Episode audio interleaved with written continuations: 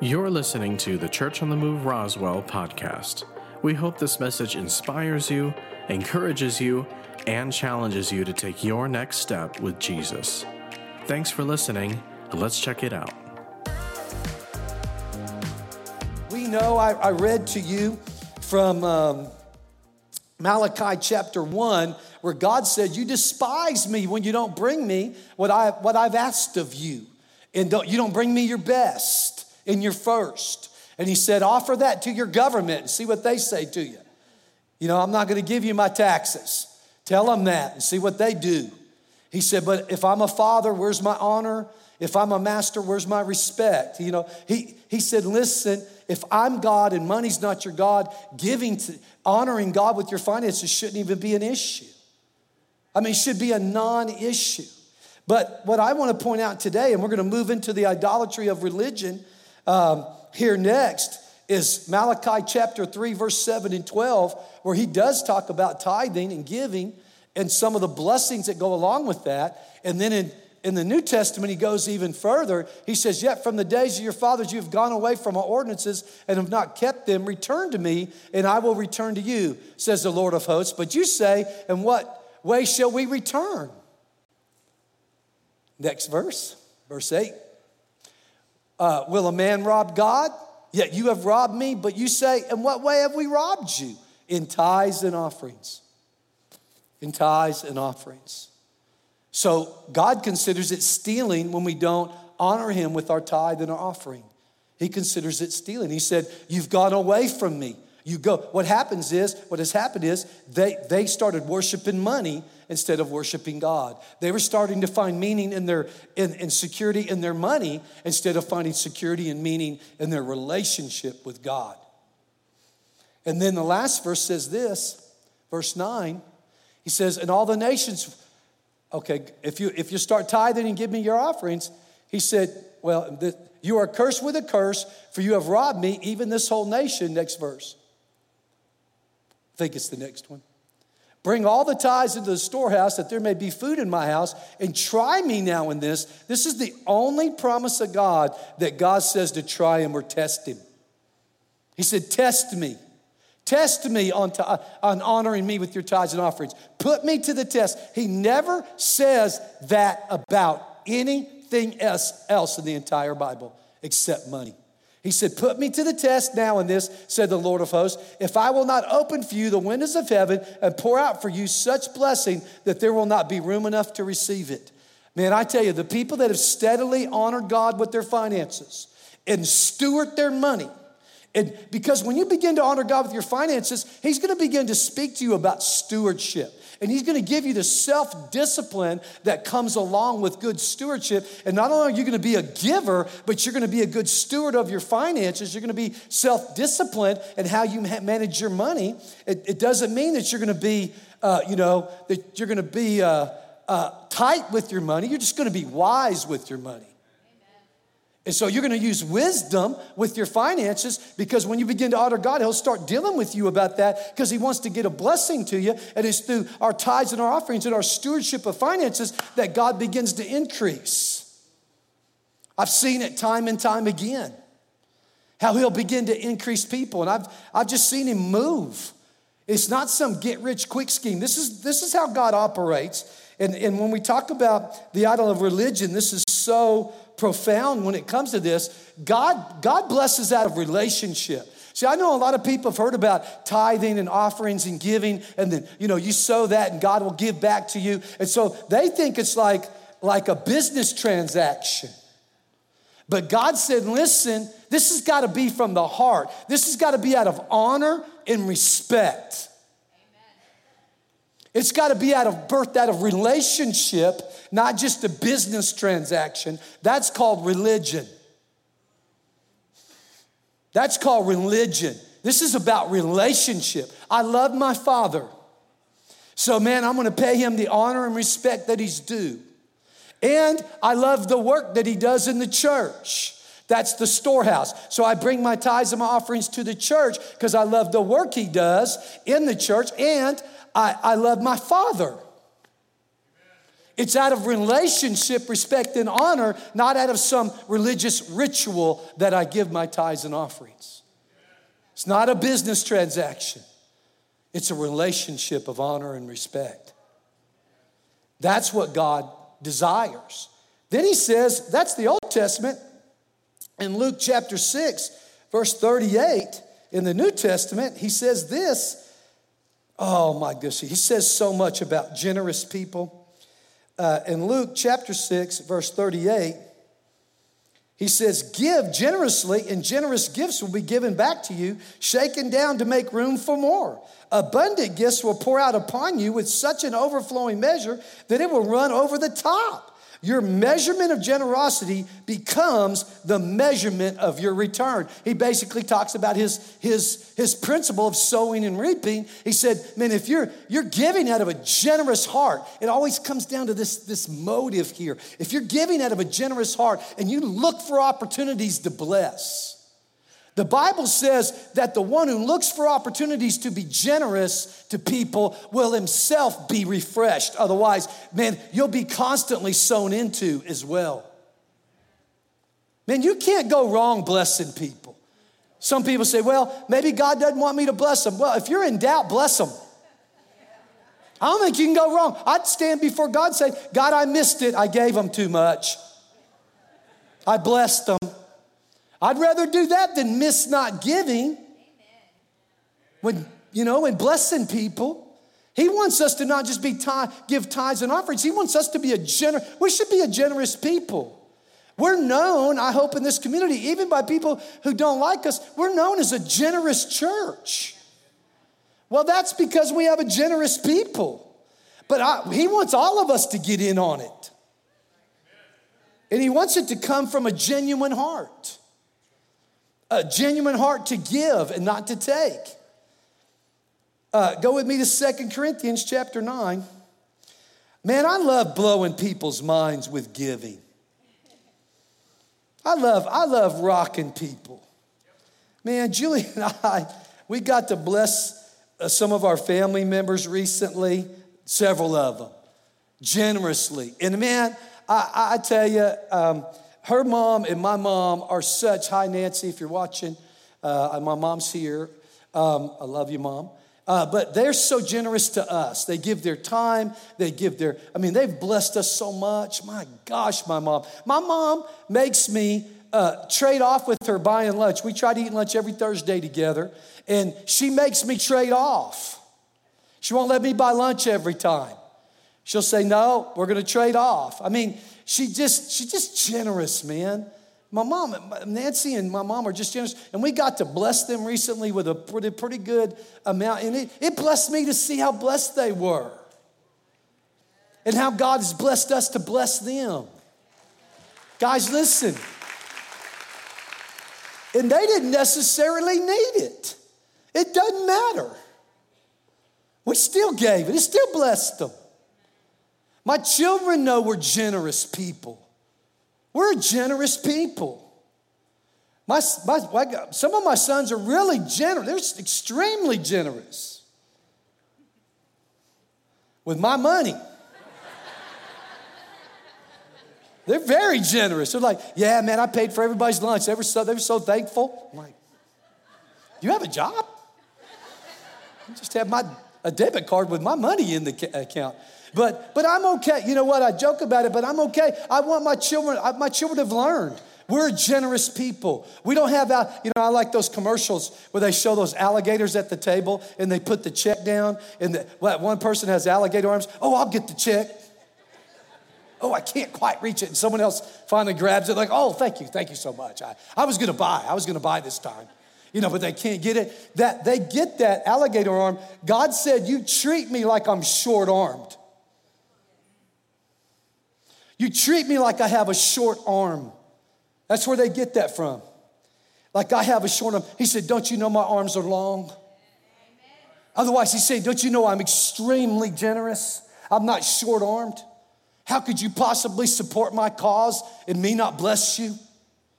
But people, people treat God like he's short armed. That's why they're not generous. The Bible says when you give to the truly poor, we have a, we have a very liberal mindset about what poor is in America. Not a, I'm gonna give you a biblical mindset of poor. Biblical mindset of poor is they cannot physically work. I mean, they cannot work at all physically. Not, not just, man, I don't, I just can't mentally get myself to get up in the morning go to work. No, not some of that stuff.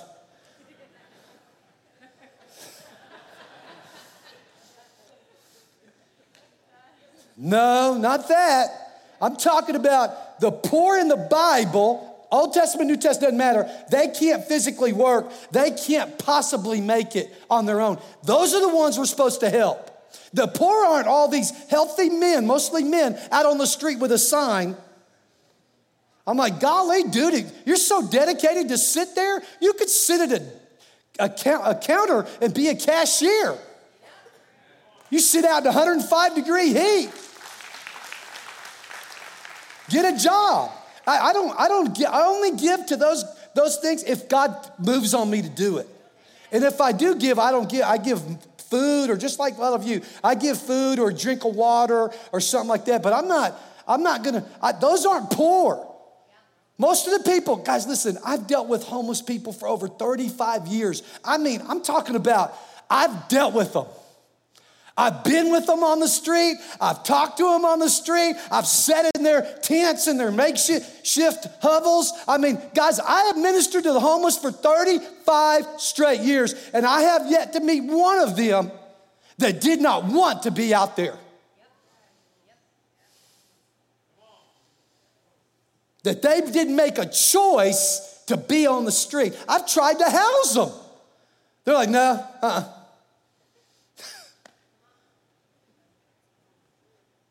I'm telling you, we need to realize from a biblical perspective what poor is. Poor is unable, poor is incapable. We need to help the poor. And God said this if you'll help the poor, the, the biblical poor, He said, I will repay you. He said, It's a loan to me when you help someone that's truly poor, truly suffering. I, I help people all the time, the church does, and, and Julie and I do. We help people that are really trying. The single mom that's trying to make it she's working a job trying to make it. I love sowing into people you know. They, they need tires or i love sowing into that stuff. And, and don't come around me with the ministry of hints.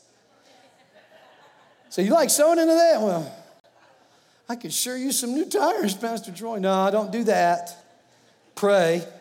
Trust god. He'll send someone your way. But but guys, you know, we, we should be, as Christians, we should be running to the genuinely poor and we should be generous to them as much as we possibly can. In a, in a generous mindset, we are looking for opportunities to give, not looking for opportunities to say no.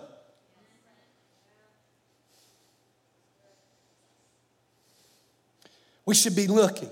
I went from stingy gut, wouldn't give you a, I wouldn't give you a penny to Julie has to tell me, no, no, come here. Because she knows me. I, will start giving away my mom's, uh, and the staff are like, no, you can't talk to Pastor. You can't ask Pastor. Uh, and, not, they're all generous too. They're all very generous too. Sometimes I, I don't use some wisdom I, I, because God's so changed my life that, that I see the, the gift and the genuineness and the love that comes from being generous, the blessing. And God wants us to be extremely generous. Go with me to Second Corinthians chapter 9 verse 6 and 8 just so you have at least 3 witnesses of God's generosity how long his arm is. He said in Second Corinthians chapter 9 verse 6, "Hear my point. A stingy sower will reap a meager harvest, but the one who sows from a generous spirit, see, it comes to the heart, will reap an abundant harvest. Let giving flow from your heart, not from a sense of religious duty. Guys, I don't give my tithes and offerings to the church out of religious duty. I do it because God's been so good to me and so generous to me. How can I not be? How can I not support the ministry? I, how can I not do it? I got saved at church. I learned, I got baptized in the Holy Spirit at church. I got water baptized at a church men's conference. I got, I, I mean, all the things I learned about being a husband, a father, about generosity, about stewardship, about, you know, controlling my temper and my attitude and changing my thinking. I learned at church. How could I not support it? I'm a family member. Mm-mm, mm-mm, mm. And I'm not a teenage family member that sleeps still too and then complains that there's not enough food in the house. And I'm an adult family member, getting up, making something happen, bringing something in, adding something to the family. Someone say amen. He said, Let your giving flow from your heart, not from a sense of religious duty. Let it spring up freely from the joy of giving. All because God loves hilarious generosity. He likes you to be joyful when you give. You know, I've given to people and then they burn me or burned the church or burned other people. And man, sometimes I'll say, man, God, I, and uh, God will check me and say, don't you ever regret giving. Don't ever regret. He said, even though they didn't use it for the right reasons, I'll bless you if you just don't live in any regret.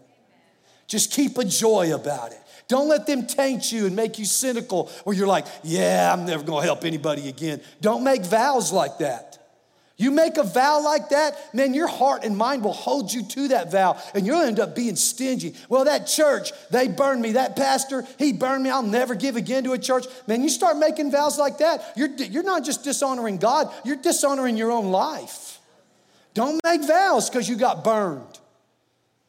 Everybody gets burned. It's okay.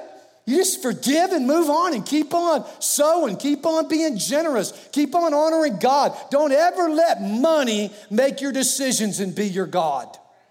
Don't ever let it be the sense of security and meaning to your life. It should never do that. I know people that make a lot of money and all of a sudden they think it makes them somebody.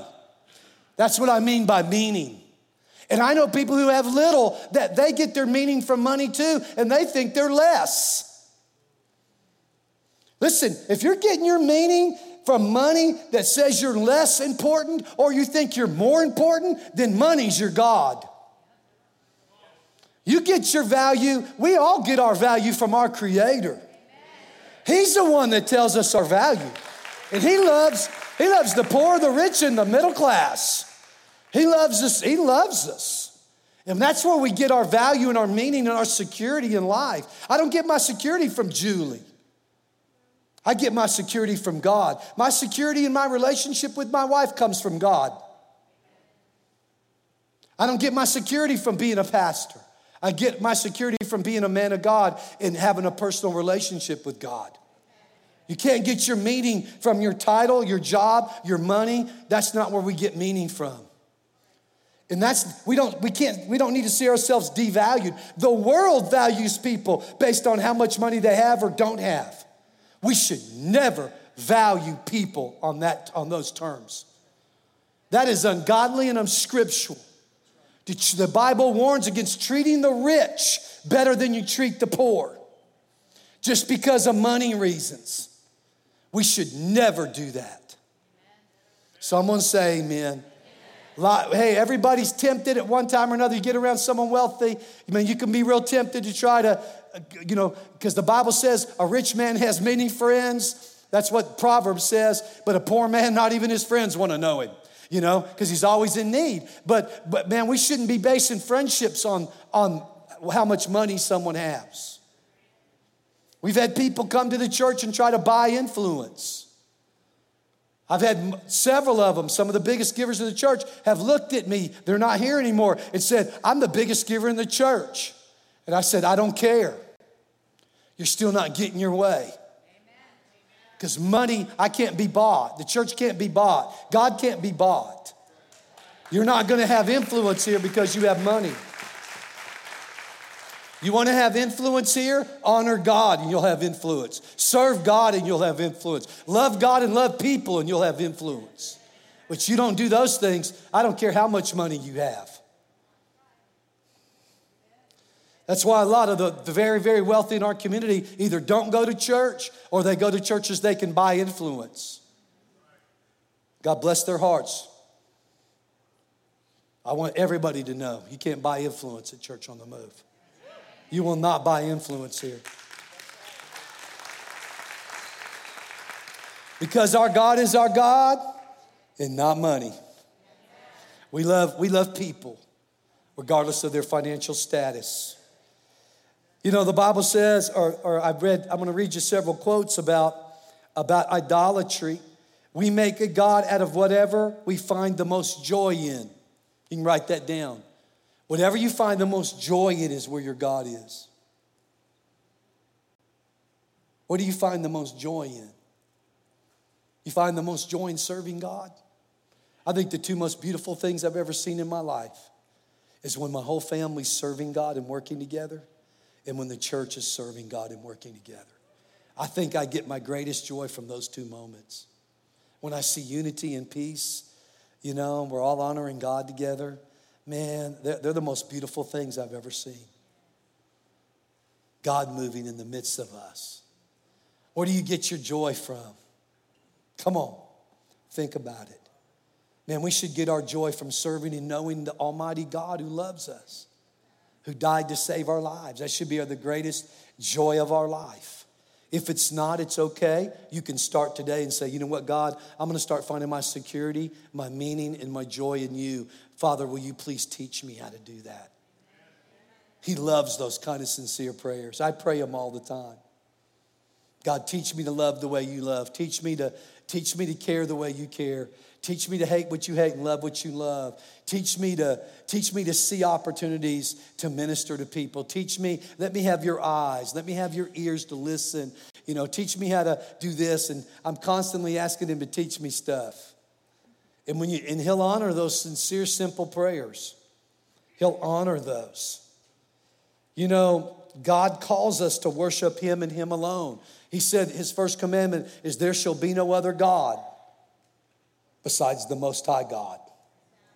You know, in our nation, we've moved away. Our, our founding fathers, they established that only the God of the Bible, not, not, not the Muslim God, not the Hindu gods, not, not, not any of those other gods. It's the God of the Bible. They established our nation and they knew that based on our worship of God and not worshiping these false gods and these other idols of these other religions and stuff, they knew that our blessings and our freedom and our peace was going to be based on the degree in which the people in America worshiped God and God alone. They knew it. They knew it from the beginning. All of them knew it. All of them said it. All of them said it.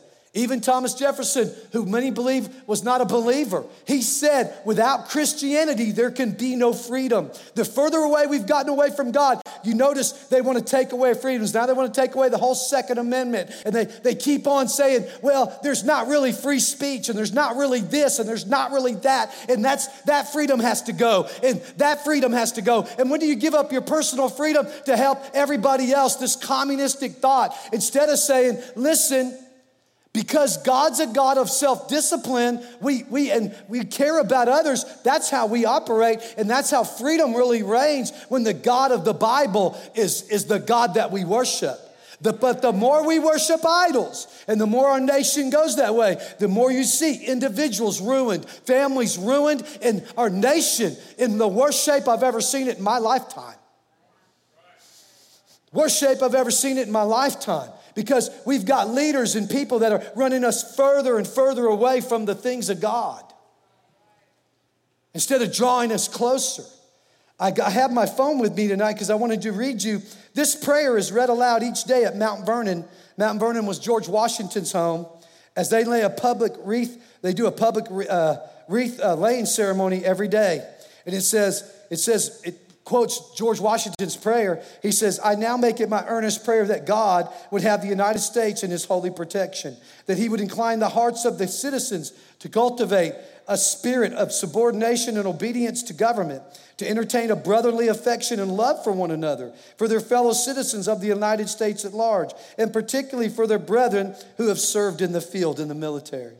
And finally, that he would most graciously be pleased to dispose us all to do justice, to love mercy, and to demean ourselves with that charity, humility, and pacific temper of mind, which were the characteristics of the divine author of, author of our blessed religion. He's talking about Jesus. And without a humble imitation of whose example in these things, we can never hope to be, happy, uh, to be a happy nation.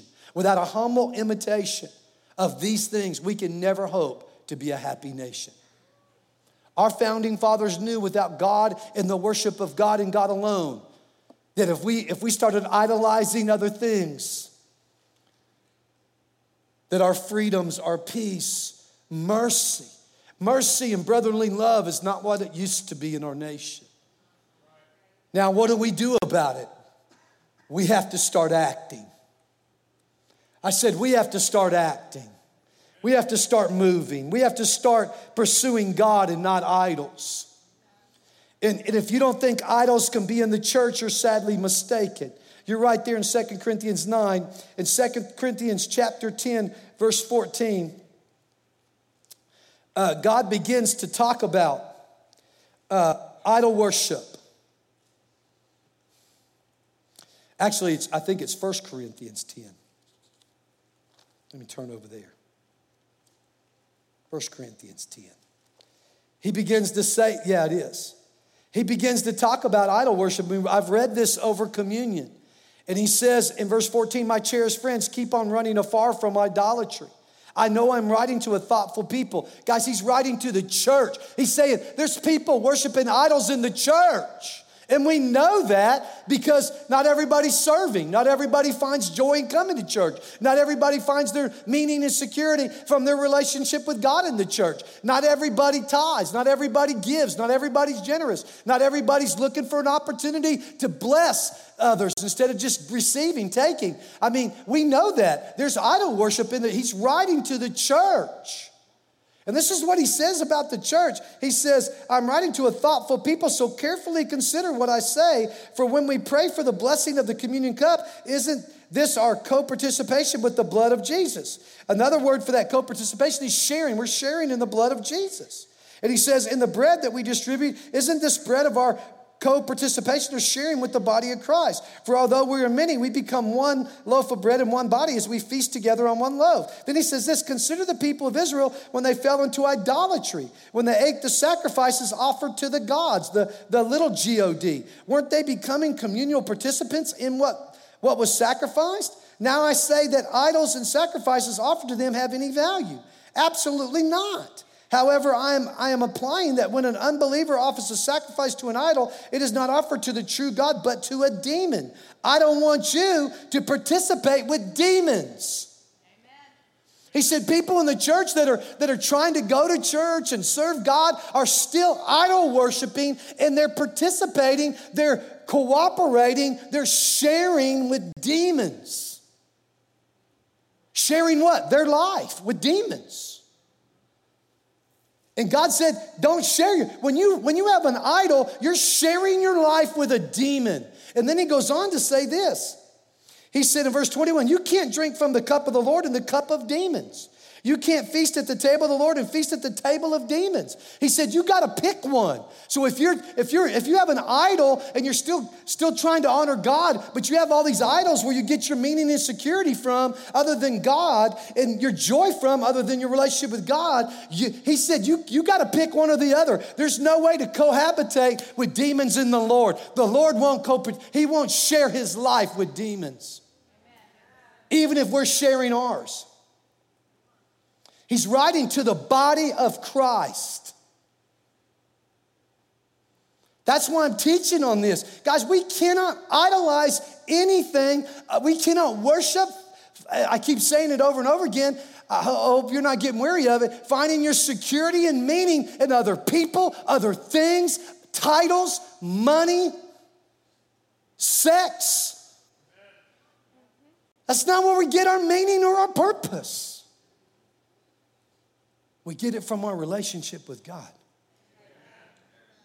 We get it from a relationship, not a religion, a relationship.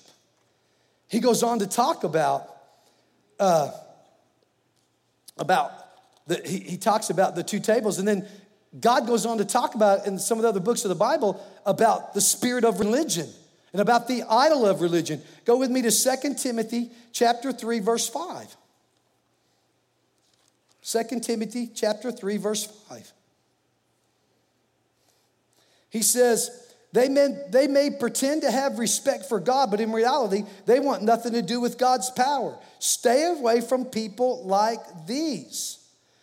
For they are the ones who worm their way into the hearts of vulnerable women, spending the night with those who are captured by their lust and steeped in sin. They are always learning, but never discover the revelation knowledge of truth. You know how many people have told me? I've had, I've had people sit across from me, especially women, say, Yeah, I, I'm cheating on my husband and I'm divorcing him, but this guy I'm hooked up with, he's a real Christian. He talks about God all the time.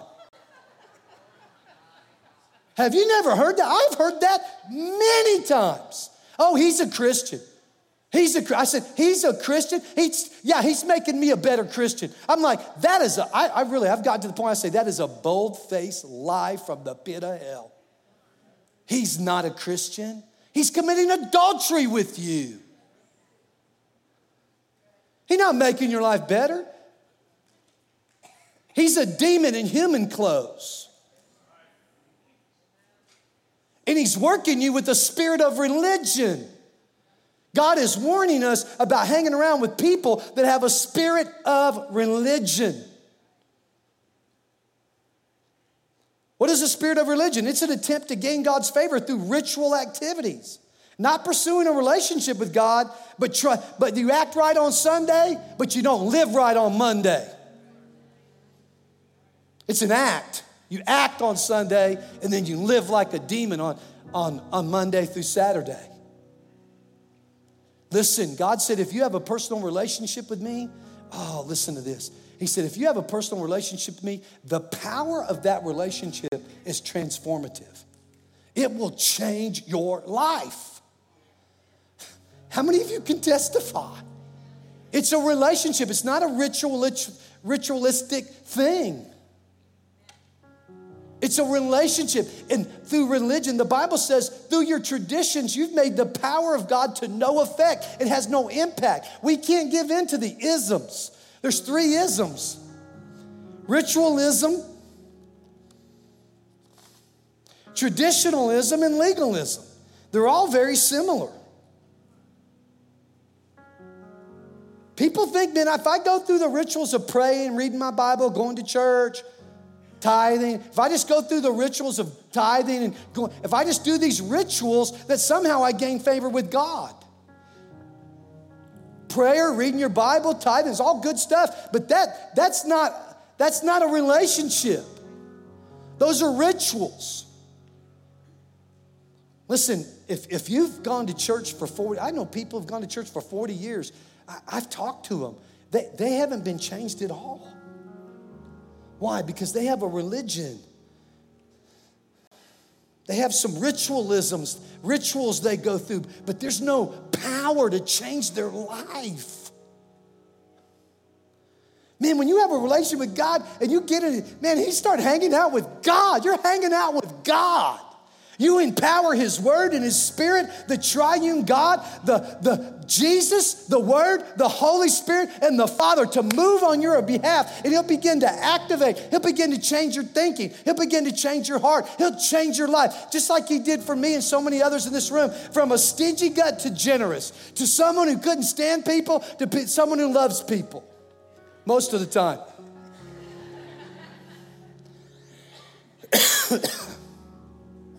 Someone who saw the worst in others to someone who can see the best. That's transformative. That's change.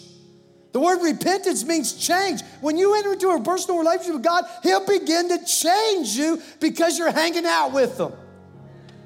We all know, man, you hang out with someone long enough, you start picking up their characteristics. You just kind of, your mannerisms, your words, your kids, Man, people say, Yeah, I can tell that's your kid. They say that just like you. They make they give that look just like you give that look. Right? And you hang around with someone that, you know, I started to hang around. I, I, when I grew up, we always said, man, hey, man, you know, what's up, man? That's cool, man. Well, then dude came around. Hey, dude, that's cool, dude. And I, I said, I'm never gonna say dude, man. That's just, I'm not to give into this culture. Then I started hanging around with all these people saying dude all the time. And next thing I know, I'm going, hey, dude, what's up, dude? What's going on, dude? They just started, and I, I would kick myself. I tried to. I'm too bow-legged to kick myself. But I, I would be like, ugh. But you just start, you start picking up things. And when you start hanging around and you start developing a relationship with God, you just start picking up things. And the thing about God is, He has no bad habits like other people do. Other people have bad habits. I had some bad habits I passed on to my kids. I wish I'd never passed on to them. One of them was when I try to fix something and I can't figure it out, which is about 99.99% of the time, I get mad at it. And I give it hammer therapy. and so my kids, when they get frustrated, they get mad like me. And I can't, I don't like that. This is the difference. Our Father in heaven has no bad habits. None. So when you hang around with Him, when you start speaking the things He says and start talking like Him and acting like Him, and man, everything, it all flows, something good happens. And you'll lose that religious at all, man. I tell you guys, I can handle a lot of things. I don't like religious people. Jesus did not like religious people. He called them snakes, he called them vipers, he called them all kinds of names. He just pointed out what the, he said they were whitewashed tombs full of dead men's bones. They look good. They have all the rituals. They wear all the right clothes. They do all this ritualistic, traditional stuff. They do all this religious nonsense. And then they try to act all better than everybody. And on the inside, they're full of the devil full of the devil. Man, people that have a real, relationship with God, they're real. I mean, just real. They're just real. Because it's real to them. This relationship with God is real to them. And God really does change them. If you haven't been being changed, I really want to encourage you. Lay down your, lay down your idol of religion and really start seeking a relationship with God. And he'll start, he'll just start changing your He'll change your life. And it'll be it'll be good. Amen. Let's do that together. Let's lay down our idols and worship God and God alone.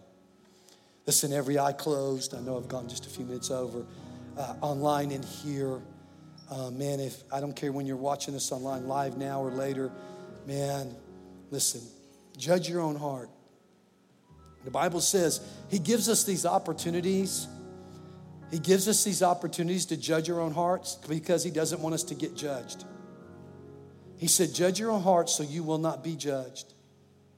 So, man, here's your, here's your opportunity to really judge your heart and really begin to say, you know what, I'm getting my meaning and my purpose from this woman, this man, from marriage, from this or that, or this religious thought I have. I see so many Christians in today's culture, they're, they're going back and doing the feast of the Jews, and they think that's gaining them favor with God. And they've, they've gone back to Saturday worship, and they're doing all this crazy Jewish stuff. And my goodness, guys, listen, those rituals and those traditions aren't going to do anything for them. Matter of fact, God said it'll make His power to no effect. What power? His power to change you, His power to save you. Man, look and look at what you get your joy from.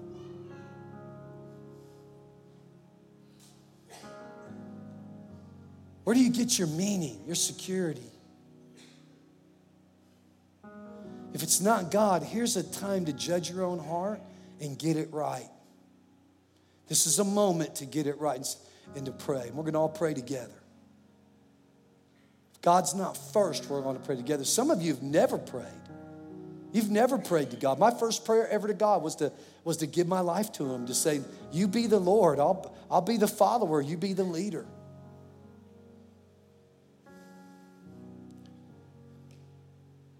I'll follow you anyway, anywhere, Jesus, because I, I truly believed He died for me.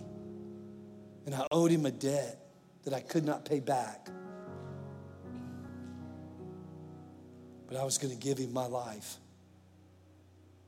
Maybe that's you tonight. You just you've been looking for something your whole life, and it's Jesus. It's, it's the love of God. It gives your life meaning and purpose and value. It's the only place you find it. So whether you want to pray for the first time or pray for the next time, because maybe you've judged your heart, man, you've you've idolized some things and it's caused you to pursue other things other than God, and you've seen where that ends up and where that that always ends ugly. Broken hearts, broken relationships, broken minds, broken bodies, broken hearts, broken lives. Maybe, maybe you want to come back and say, God, I'm going to lay down my idols. I'm going to worship you alone. So, whether it's your first time or your next time online or here, online, I'm going to ask you just to message us and say, Hey, I'm praying for the first time or praying for the next time. I'm, I'm getting my life right with God. In this room, on the count of three, I'm going to ask you just to raise your hand up high and say, I'm going to get my life right with God. Before I leave here, I'm going to get right with God. I want to know Him, I want Him to know me. I want to go to heaven and man, I, I want to get my life right. He's the only one that can help me do that. So, online, send the message now here in this room. One, two, three, just raise your hand up and put it down quickly and say, It's me. I'm going to get my life right. Thank you, thank you, thank you, thank you, thank you, thank you, thank you, thank you, thank you, thank you, thank you, thank you. All over this room, thank you. Wow. Let's pray now, church, right now. Let's all pray together. Those online, pray with us too. Say this say, God, I'm laying down all my idols because I believe I can only find my purpose and meaning from my Creator, who is you. You are God and God alone. And I believe you love me so much that you sent Jesus to take my place, my punishment on the cross for my sins. I believe it. And I believe He died for me so I could be forgiven. And you raised Him from the dead so I'll be raised up and live in heaven with you forever. He did all of that to rescue me. And because I believe that, I submit my life to you. Jesus, you are the Lord, Jesus Christ of my life. And I receive your Holy Spirit that teaches me and guides me through your word. And I ask you, God, in the name of the Lord Jesus, to forgive me for all my sins, all my idol worship. And I receive your forgiveness. And I thank you now. You teach me meaning, teach me purpose.